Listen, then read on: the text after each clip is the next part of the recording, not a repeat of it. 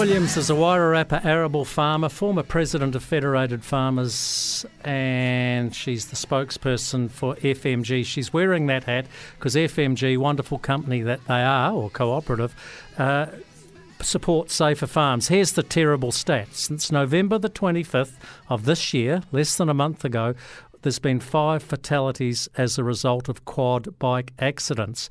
It's been a dark month for rural New Zealand. Karen Williams, how do we get the message out there? Oh, look, good afternoon, Jamie and. And, and look, it is, it's horrific. And, you know, Safer Farms have been pushing this for some time. They've delivered their strategy, Farm Without Harm. They've had their campaign back in June this year, Half Ass Stops Here. And look, full credit to them.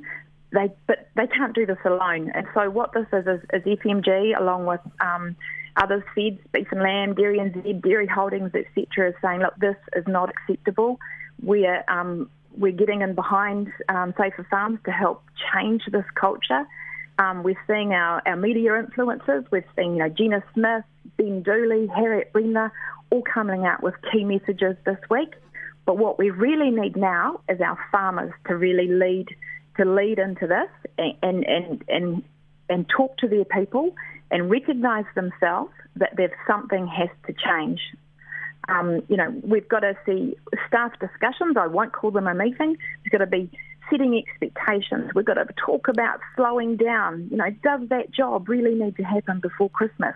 Could you do it a safer way? Could you get off the bike, send, um, choose a different bike, um, or, or send the dogs up to do hey, that? Karen, sorry, why don't we just make roll bars compulsory on quads?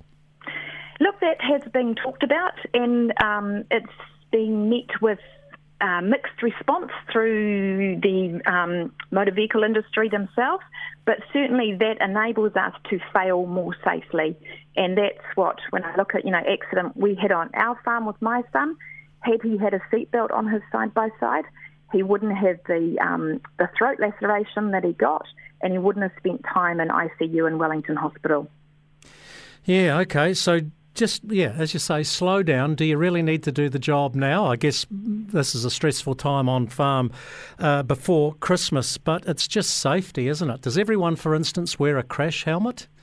Yeah, that's right. I mean, and, and look, just just do it. Just do it. Don't think about whether you're cool or not. Just put the thing on. You know, think about the servicing of your bike. And I worry that you know things are tight on farm at the moment. Are we missing our servicing? And um, you know, just let, we've got to keep up with that. Check the tyre pressure. You know, all of those things just have to build it into our routine on the day, every day, to make sure that when we go out and do our job, we're we're we're working with the best condition that that um, that vehicle can be in. Absolutely. Look, no more quad bike deaths for 20, yeah. 2023. In fact, it would be good to get through 2024 without any of them.